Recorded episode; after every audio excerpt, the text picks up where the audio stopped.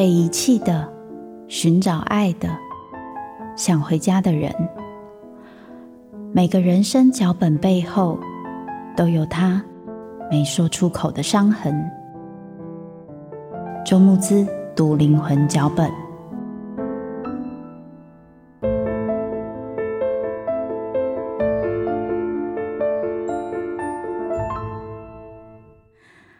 各位听众，大家好，欢迎大家收听周木之读灵魂脚本，我是周木之。今天很开心，又到了我们这个单元聚光灯下。我们之前邀请过很多朋友来上这个节目哦，那有蛮多朋友回馈说，哎，听这个单元觉得很感动，因为呃，蛮多人会分享自己关于呃生命中或是生活中、人生里一些很重要的一些事情，还有一些他们的心情。有时候大家的这些分享呢，都能疗愈到现在在听这一个 podcast 的每一个朋友哦。那我听到大家这样的回馈，我其实觉得非常的开心。那今天哦，非常非常荣幸，我们的聚光灯下邀请到知名超级正、超级正，真的超级正，就本人比电视还正的蔡淑珍。Hello，大家好，Hello, 慕姿你好，超开心，听众朋友们大家好。嗯，淑珍哦，之前都是电视上见到，然后今天见到本人，觉得那个少女感好重。然后我们刚刚就在聊排行的事情，然后就 淑珍就说我是老幺，我就说啊。真的好像 老幺比较任性一点。哎，其实我觉得蛮有趣的，就是因为像我在看你的时候，还有包含刚刚我制作人就说你先到的时候，就是其实你跟人的应对进退非常非常的优雅，也很随和。可是你会一直强调你自己很任性这件事情，我觉得蛮有趣的耶。因为我刚刚进来到现在，你已经讲了五次了，我有算。好可怕、哦！心理师真的很阴险、哦，因为你问问题常常是我真的没有在思考的问题，哦、然后我就一直在整理自己的思绪，很怕说你到时候问我什么，我就没有想得很清楚，这样。嗯，然后我在想说，我为什么一直讲任性是？很多事情我都不思考的，很任性。所以你的意思是说，你当初生涯会去做模特，然后后来转演员等等这些事情都没有特别做什么计划或规划，基本来说都是很任性的去做这些选择。是啊，是啊，这、嗯、这两份工作对我来说都是意外耶。嗯，我是个胸无大志的小孩。嗯，从小我爸妈给我教育，学校或者是我那时候学到的东西都是。你就好好念书，你不要想别的。对，然后再说。嗯，就说我长大要做什么事情，我也是没有什么特别的想法。是那个时候，嗯，会走到这两个行业，我自己觉得也很也很妙。嗯，那我也没有觉得我的未来规划跟漂亮的东西有关。嗯，虽然小时候是很爱漂亮，没错，但是爱漂亮跟你要做跟美有关的行业还是有段距离嘛。嗯，对，所以我就觉得哦，我好像就是。完全是照着自己的心意，嗯，然后就走了，嗯，大半辈子，嗯，听起来你以前就是老师就说，哎，我们就好好念书啊，爸妈说好好念书啊，这个部分其实你也都是啊、哦，好像是蛮听话的，但好像你人生是有个阶段突然就是。啊，豁出去啊，耍耍去，我就不要理你们了，拜拜。就是人生有这个阶段，对不对？哎，怎么从那个就是哦，我其实我人生我也没想很多的傻白甜，就是哦，我也觉得这样跟着你们可以啊，很好啊，然后就突然就是大腿一拍啊，割袍断义，然后就决定自己要去过自己的人生。那段时间就是从前面到后面发生了什么事啊？嗯。你说的这一段是不是在我求学阶段？对对对，国中那个时候，哦、对对对对，那个就是我好像我相信的对错出现了一个大反转，然后我就整个大变身，嗯、因为我不知道我要相信谁。嗯，那那个时候就非常的迷惘，嗯，所以我就远离那个我曾经相信的世界，这样，嗯、然后就找了一个很好的理由，就是说啊，因为你们做错事了，你们让我很 很迷惘，然后我就刚好在叛逆期，嗯，所以我就去追寻，我觉得。很想要了解，然后觉得很好玩的世界。这样，嗯，在那个之前，我真的也没有太多自己的想法。嗯，可是遇到那件事情之后，我不知道怎么形容那个感觉，就我心里就很神奇。我真的很神奇，就是我好像相信了。哦，那时候几岁啊？十三，相信了十三年的事情，好像不存在。嗯，就是那我为什么要听你们的？嗯、你们也不一定是对的啊。嗯，我听起来那一件事情对你的影响很大，因为现在讲起来还是有一点点气哈。所以我在想，有些听众他不知道什么事情，你可以大概讲一下。就是在我呃国一的时候吧，嗯，我国一的时候之前，我是一个嗯、呃、好好念书，然后做一个好学生，乖乖的小孩这样。嗯、然后我爸妈说什么都是听，他们说什么不可以的，嗯、我就是不可以这样子。哇，真的也没有想很多，然后每天都是最早到学校的学生。那当时我是学校的班长，这样。因为我跟我的班导师算是最近的嘛，因为我需要执行他的命令。对、嗯，然后我们的班导师是一个长得非常漂亮的香港女教师。嗯，我们是她的第一班。嗯，她对我来说是一个偶像，嗯、就是她长得很漂亮，穿的很很时髦，然后英文又非常棒。我在我的学校没有看过这样的老师，然后他又很幽默，他是教历史的这样，所以一方面是我要。follow 老师的意愿，一方面我把这个老师当成我的偶像，嗯，所以他对我说的话，我都非常的认真。就是有一天，我被训导去通知说，呃，因为蒋经国逝世，然后每一班要三个同学代表去瞻仰仪容，这样子，嗯，讲起来有一点抖，就讲起这件事还有一点抖，是怎么样？嗯、对，我就被通知说，呃，这个班要有三个同学去瞻仰仪容。然后那天已经是下午了，然后老师因为下午没有课就回家了，所以我就找不到老师。那我也不知道怎么选这三个学生。那通常这个状况就是班长要代表老师在班上投票表决嘛，然后三个学生要去这样。嗯，所以当天下午我们就选了三个学生去。嗯，然后隔天的早上呢，我又是最早到学校的，然后非常安静哦。那个早上我都还记得，老师穿着高跟鞋。咔咔咔咔咔咔！从操场的另外一头，因为我们的教室非常的偏，我一大老远的就听到他的高跟鞋的声音，然后刚刚很急促这样子。那时候班上只有我一个人，他就站在门口对我咆哮了很久，就说因为那天有六个同学去瞻仰遗容，这样，那怎么会发生这？我已经不记得内容，我只记得我被咆哮，然后。老师走的时候，我就在那边一直哭，因为我被骂了嘛。对啊，那个时候我被骂是，我真的很少被骂，嗯，然后就心里很受挫，这样。然后老师离开的那个早上，我就还是一直一直很难过，这样。嗯，然后隔天呢，刚好有排到老师的历史课，然后他就叫全班自习，然后把我叫去办公室，又把我骂了一节课，内容我也忘记了。我现在想说，到底有什么事情可以这样一直骂？对啊，而且明明就是他不在。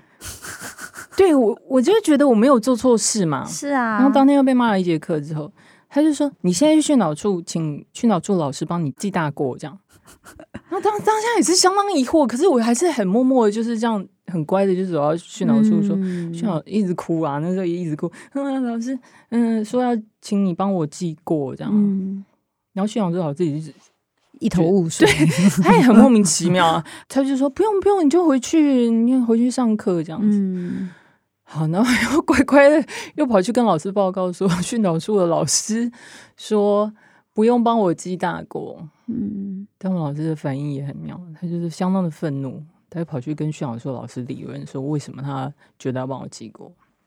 可是从头到尾我都不知道为什么。对啊，你现在还知道为什么？不知道。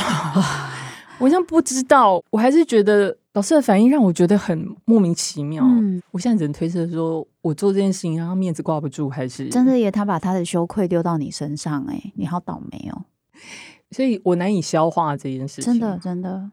然后后来也有发生了一些事情，是我我也没有办法理解，就是他也有一个很奇怪的理由去惩罚这个学生，然后这学生被呼了二十几个巴掌，在。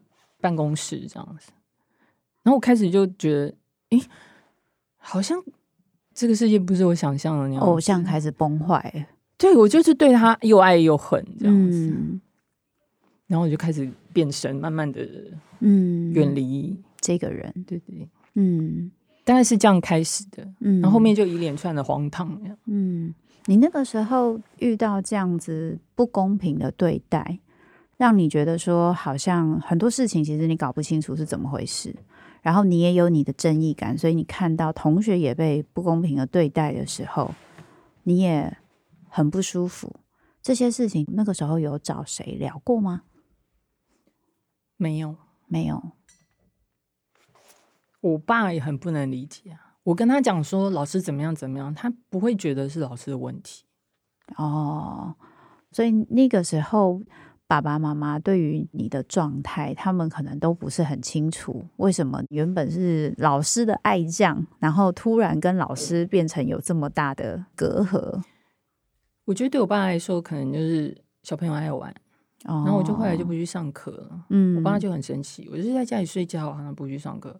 我爸说：“那你就休学好了，这样，因为他已经去去哪去走路走到很丢脸，这样。”嗯，那那段时间是我跟我爸的关系最差的时候。嗯，我可以问一下，你爸爸妈妈他们从事的工作性质是什么？哦我爸妈都没有受什么教育，他们就是做水泥工，嗯，然后是从台中上来的一对，很有相亲，嗯，结婚然后认识的一对夫妻，嗯，然后嗯媒妁之言这样子，嗯，在这之前，因为你说你之前在学校表现其实也不错，然后你又是班长，所以爸爸妈妈会不会也？觉得你这个孩子蛮放心的，因为没有什么太需要担心的事。嗯，小时候是我们家四个小孩成绩都蛮好的，所以他们会觉得成绩好是理所当然。嗯，那这个也是我爸妈给我们的教育最重要一件事嘛，就是书念好这样。嗯，那你，就其他事情他也不太管我们。当然，当然了，不要去海边玩，类似这样子一种 安全上的提醒，这样。嗯。嗯所以那个时候你也没有跟他们沟通，然后你整个行为模式就一百八十度大转变。因为我不觉得可以沟通，你不觉得他们能懂你？对。所以听起来那一段时间，你的绝望不是只有针对这个老师，你好像是对整个大人的世界完全感到绝望。是是，是，是，哎，好抖啊！嗯，怎么了？怎么了？对，你突然用了两个我当下没有意识到的事情，呃 有没有很想要离开这个录音室？然后开始等一下，等一下传讯息给经纪人说：“敲这什么通告啊？以后不准来啊！”啊，好，要冷静一下，有点冷哈。所以我在猜那个时候你应该蛮孤单的，因为没有人。对不起，太可怕，太可怕了！好好好好好，我收敛点，我收敛点。但是。对啊，那个时候你怎么办啊？对不起，这个也不能问，太脆弱了，我太脆弱了，没有没有没有，所以我觉得那一段时间的事情对你现在还是很多余波荡漾哦。嗯，哎呦，完了，没有办法冷静。来来来来来来来来来，怎么会这样？又不是没有聊过，这是我的想法。我刚在听你讲那一段的时候，我就觉得你那个时候好委屈哦，因为真的没有人懂你到底发生什么事，然后你也没有办法说，然后大家都觉得是你的问题。哦，当下没有觉得自己很委屈，只是很愤怒。嗯嗯，但是孤单跟没有被理解也是。也是我当时没有意识到的。我刚刚在听你讲的时候，我就觉得你的性格上，虽然你刚刚说你一开始其实是蛮听话啊，蛮配合大人啊，然后蛮乖的，可是你刚刚在描述刚刚的过程中，我觉得你的内在真的有一个倔强，对啊，那个倔强好强哦。我觉得你们不会懂我，而且我觉得你们不是像我想象的那样，然后我觉得你们。做的事情是不对的，所以我我没有觉得我需要花太多时间去跟没有想理解我的人解释。你说跟我爸妈吗？我不知道，我觉得那个时候感觉你是整体的拒绝。呃，是这样吗？嗯。还是说他们有一些反应，让你觉得你跟他们聊这些，其实不会被理解，你会受更深的伤。我觉得那个时候我跟我爸妈讲这些，他们是听不懂的，而且他们不会相信我。因为他们也跟我当时的想法一样，就是老师永远是对的，所以我觉得讲不通。有讲啦，然后就只是吵架，因为他们就觉得是你自己的问题啊，他们觉得我在辩解。嗯，然后也有跟哥哥姐姐讲，但我哥哥姐姐就比较可以理解我，可是他们可能也没有很清楚这件事情对我的影响。然后我那个时候的行为就是离家庭越来越远嘛，所以也很少有沟通的机会，每次沟通都是吵架。嗯，所以那个时候好像也可以理解，因为如果你感觉到没有人可以理解你，然后你会觉得孤单，然后你会向外去寻求其他想要认识这个世界，其实很可以理解。那那个时候你在外面看到了什么，那么吸引你？没有，就是一般青少年呢、啊，朋友啊，然后一去做一些蠢事啊，类似像这种，一般青少年会觉得很有趣的事。你现在想起那一段，你觉得离家比较远，然后跟一些青少年去做一些其他的事情，那个时候你有比较快乐吗？嗯，当然也有觉得很开心的时候。那段时间大概一年多吧，我后来就跟我那些朋友断绝了。这个关系，因为我后来有发生一个事件，让我发现说家人的支持还是最重要的。嗯，然后那些朋友也不是真正的朋友，嗯，就是一起玩乐的朋友，酒肉朋友这样。对，所以那时候发生了什么事情，让你又重新对家里有一些信心？嗯，我不太想讲，但是是一个很可怕的事，就。嗯让我家人的生命受到威胁，嗯，但是来自于我的朋友，那我觉得这也不对，嗯，也是让我感到很愤怒，所以我又回到我的家庭，嗯，那感觉最后你发现了，对你来说，家人对你还是很重要。那你后来回归家庭之后，你怎么去调整那个？因为就像你说的。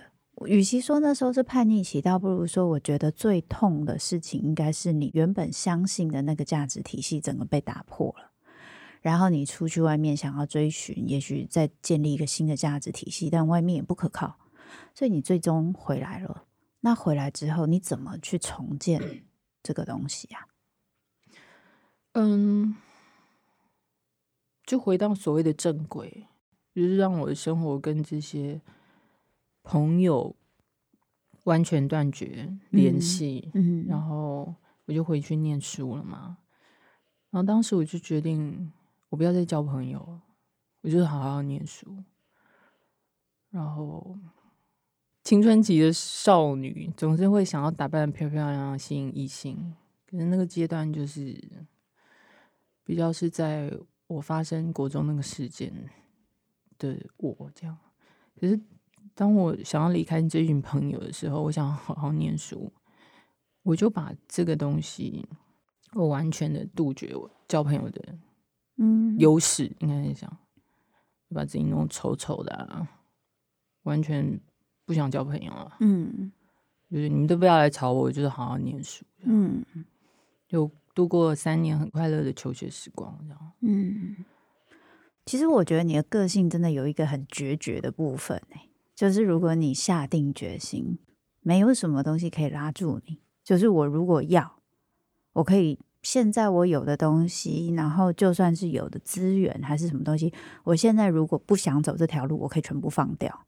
然后如果我决定要走另外一条路，我也可以干脆的把。那些东西都放掉，不管是有快乐的事情、有欲望的事情，然后有诱惑的事情，没有。我现在既然决定要这样走，我就往那个路上去。你的个性好像有很强的这个部分，应该是被逼的。为什么说被逼？谁逼你？被逼的，因为我很怕被强迫去做我不喜欢做的事情。嗯，然后我想要逃离那个我很不喜欢的东西的时候，我就自动往 另外一边去。哦，比较是这样，所以。对你来说，用某方面的逃跑跟自律，其实是你的生存策略，是我的动力。嗯，我的书啊会讲，就是我们每个人都会有生存策略，然后感觉你的生存策略就是走逃跑跟自律，就是把自己控制住，你们谁都不能伤害我，我把自己控制住，你们都不要影响我的那种感觉哦。嗯，好像是。嗯，所以后来你演小刘医师这个这个角色，你觉得这演这个角色，他有多少部分跟你本身的个性是有一些碰撞，或是对你那个时候的生命有什么样的影响呢？嗯。就是那个时机点刚好是二零一七年，我身体状况在最差的时候，我就生了一个病，叫做基因膜炎嘛。嗯，那其实这个病症大家都有，几乎每个人都有，哦哦、尤其现代人，嗯、就是五十肩就是一种肌筋膜炎，哦、是是，或是妈妈手，嗯、就是任何肌肉发炎都是一个肌肉发炎的相同的症状，只是我是全身，哇，我是没有一块肌肉是好的。嗯，那。那个时候我就一直长期的疼痛，有时候是会疼痛到我完全觉得我都没有办法做任何事情，我的人生似乎会长得不一样了，要开始变得不一样了。嗯，然后看了非常多医生，也没有解决的方法，嗯，就是没有明显的进步。对，然后那个疼痛就一直在增加，这样。嗯，我一天要花很长的时间都在拉筋，我一不拉我就痛。维持一个姿势我就痛，不动也痛，嗯、动也痛。嗯，比如是五十肩，它是这样嘛，对就是举不上去。对，我的四肢也有很多地方是这样卡住。嗯，那就表示你的肌肉发炎到非常严重的程度。最严重就是我的上半身在右边，下半身在左边，我的脊椎在旋转，这样。然后是被很强壮的肌肉给拉住了，所以我觉得我可能要改行了。那个时候的想法就是我不能再做演员。嗯，的确，我就很长一段时间没有办法接工作。我站在高跟鞋上，我是痛到完全没有办法站着，像那样的程度。所以这个机会对我来说，似乎是我当下能做的事情。因为我完全没有生产力，我就觉得我是一个没有用的人，嗯、对社会没有贡献。我就是每天废在家里这样。嗯，然后有一个东西可以让我。不需要体力上的付出，然后我只要打开我的想象空间，跟大家一直聊天，然后聊剧情、聊角色。因为一方面我很开心，一方面那也是我唯一能做的事情。它好像可以生出一个什么，我不知道。那也、嗯、也许就无疾而终，不知道。可是最起码我也在创造一个什么，是，那是唯一的依靠了。嗯，好像那个时候这一个事情也是。你的最后一个浮木那种感觉，对对对，我刚开始只是觉得它是一个很好笑的小说，嗯、然后很好阅读，然后很有趣，然后对医生这个医疗的产业真的也不太了解。后来我们就做了一些填调，我才知道说，原来医生除了治疗病人之外，有这么多的难处。那这些难处会让我感到也是愤怒，嗯、就是怎么会这样？怎么可以这样？对，怎么可以？然后对那种。现实的无力感，就你没有办法改变环境的那种无力感，是，是相对于我没有办法改变我身体状况的那种无力感是，是是很相像的，对，所以它有一些呼应。而且我觉得，在你去接触医生的这个行业的时候，因为我先生是医生，然后我是他念书的时候，我就跟他一起在医生这个行业，你会面临到很多。权威跟体制上不公平的事情，可听你说起来，过去的经验让你对权威这个东西其实敏感度很高，对不对？就是权威怎么对待你，这个过程公不公平，有没有太多上对下的东西，这对你其实有影响。其实我在看你演那个角色的时候，我就觉得你把那个我虽然在这个体制里面，但我想要靠我的能力。去改变，跟我的努力去改变一点什么。我不想要完全按照你们的游戏规则走，我不想就这样算了。我觉得你把那一个我不想就这么算了的那个感觉演得很好，让我不停地在想象你的日常生活是不是也一直有个声音。当有些人劝你就算了吧，没关系吧，妥协吧，这个社会就是这样，这个世界就是这样。然后你内在有一个声音，那个倔强告诉你，可是我不想就这样算了。那个愤怒就出来了。嗯，它是一个最里面的啦。但，嗯、呃，我在想小刘的时候，比较是，比较是我没有办法改变这个现实的状况。可是他犯错，然后他也自责，一切都责怪自己。是，虽然如此，但他知道他还有一剩一点价值。是，嗯、他还是比很多人懂病人很多，懂这些疾病很多，他还是有帮助这个世界的一点能力。嗯，就是即便我对这个世界再失望，可是别人需要我的时候，还是就是忍不住这样子。我有一个自己的使命感在，嗯、那那个东西就是他唯一的动力了。他也不在乎这个世界怎么看待他，因为他在乎的人都不在他身边了。嗯，你觉得这像你吗？啊、呃，我好像。还没到那个地步，我好像没，但是都某一方面是很相似的啦。嗯，就是我刚刚讲的那种无力感。刚刚一开始啊，我不知道你会不会有点惊讶，为什么说你很像老幺？嗯，对，刚刚我有简单说一下，说没有很沉重的重担的感觉。可是我觉得对我来说更像的是你现在在说的这些，就是你没有想要妥协。哦，对啊，你没有想要算了。我觉得那个算了，那个东西有点像是，那是我们社会化的结果嘛，就是这个世界就这样啊。然后我知道这样子接受这个东西很痛苦，可是没有办法，这个世界都是这样。如果你不接受，你会更痛苦。你抱着这一个为什么这个世界是长这样的那一个感受，不去觉得算了，那个感觉其实是要抱着这个东西，其实很痛苦的。嗯，我比较是你们逼迫我去。我不要的结果，嗯，是我是害怕这种事情，就是我不想做我不想做的事，对，我不想做我不想做的事情，我不想去选那个你们要我选的，嗯，你如果我不想的话，你逼我，我是非常痛苦，嗯，反向是一个动力，嗯，所以这样讲起来，那就更像是你说的没错，可能不是那个有意识的说我不要就这样算了，对，而是我不要。就这样做，就是我不要就这样做，就是我没有想那么多。但是我觉得你今天叫我这样做，我不想做，我就觉得很没送。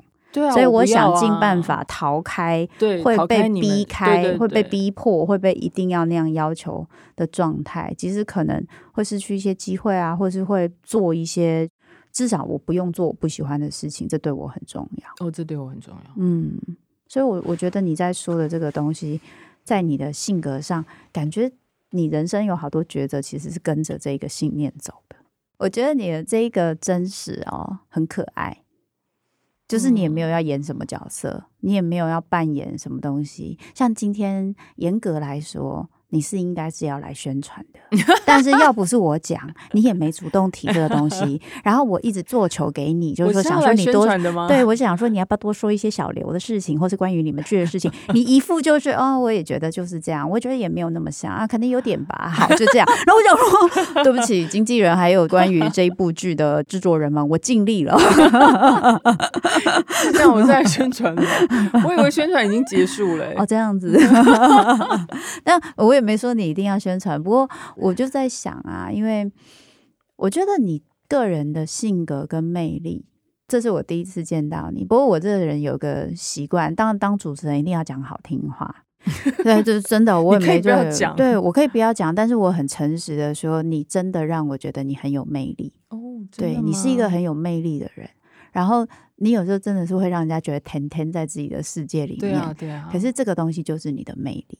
因为你做的工作，然后你的你的经验，它其实。你的个性其实某方面很像艺术家，可是你不是那种我要跟世界对抗，你不是走这个路线。真的哇，我愤世嫉俗，我要跟这个世界对抗。你不是，你就是啊，我好生气啊，好吧，那我想想办法让你们不要追着我跑，我赶快先跑到一个安全的地方，让我就可以做自己的事情。